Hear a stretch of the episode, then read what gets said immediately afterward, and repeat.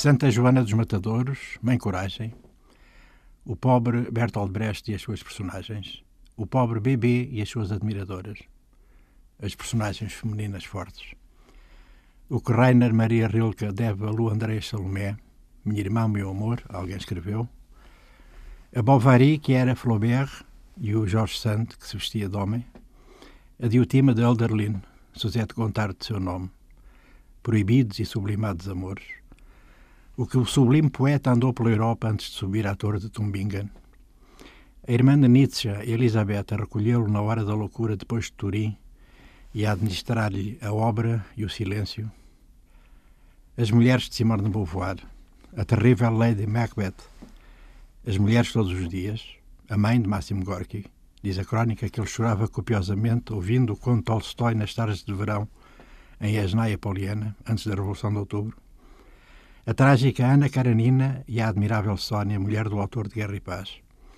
A Madame Curie, cientista com quem o escritor argentino Ernesto Sábato trabalhou em Paris enquanto físico, antes de mudar de casa e abraçar a literatura. A Alexandra de Sobiróis e Tumbas, que está nos antípodas da cientista genial, deve ser um tique parisiense o trato de Madame Bovary. Deve ser um tique parisiense o trato de Madame para Marie Juliot Curie, polaca, que adotou o nome do marido, também cientista. Nunca ouvi Sr. Einstein, Sr. Niels Bohr, Sr. Robert Oppenheimer.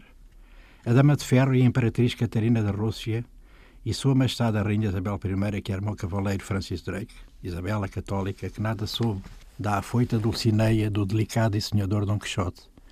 A jovem e depois heroína Josina Mutema Machel, jovem arisca, inteligente e revoltada, não digo quem lhe lembra a personalidade forte e com ela conviveu enquanto jovem na escola comercial do Onésio Marques.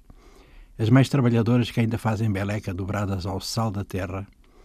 A senhora enfermeira que acabou por criar a Cruz Vermelha depois da Guerra da Crimeia a primeira-dama Eleanor Roosevelt, que exigiu o palco dos brancos à grande Marianne Anderson, a Noémia de Souza das cartas às suas irmãs da América e de África, a delicada Emily Dickinson, as violadas, as assassinadas, a mãe metonímica da África colonizada, as geniais irmãs Bronte, a discreta e fabulosa Catherine Mansfield, a Alda Lara, poeta de Angola e a Glória de Santana da Baía de Pemba, a Paulina Xiziane que disse, com licença, meus senhores, eu existo e tenho uma voz. A Ana Magaia e a Marília Santos e a Manuela Soeiro. E todas as mulheres do Mutumela Gogo. As combatentes que eram muito mais do que as companheiras inseparáveis do homem engajado. E são elas a estrela da manhã, tu sabes, Manuel Bandeira.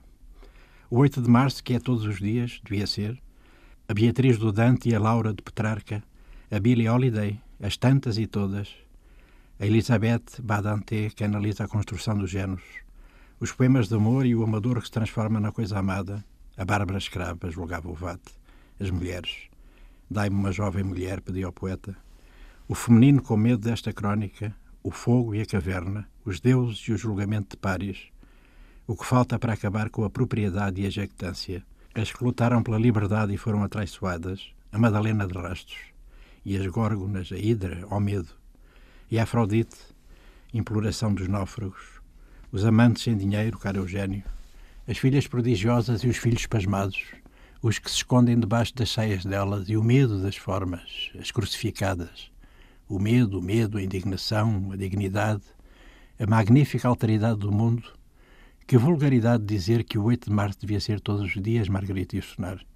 Tu que melhor nos explicaste o Mishima, a parte maldita do outro, e a escatologia religiosa de Madame Eduarda.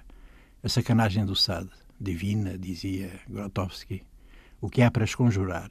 A música, a musa, Tristão e Isolda, o desencontro que ainda prevalece, o cão que late, Cecília Meirelles.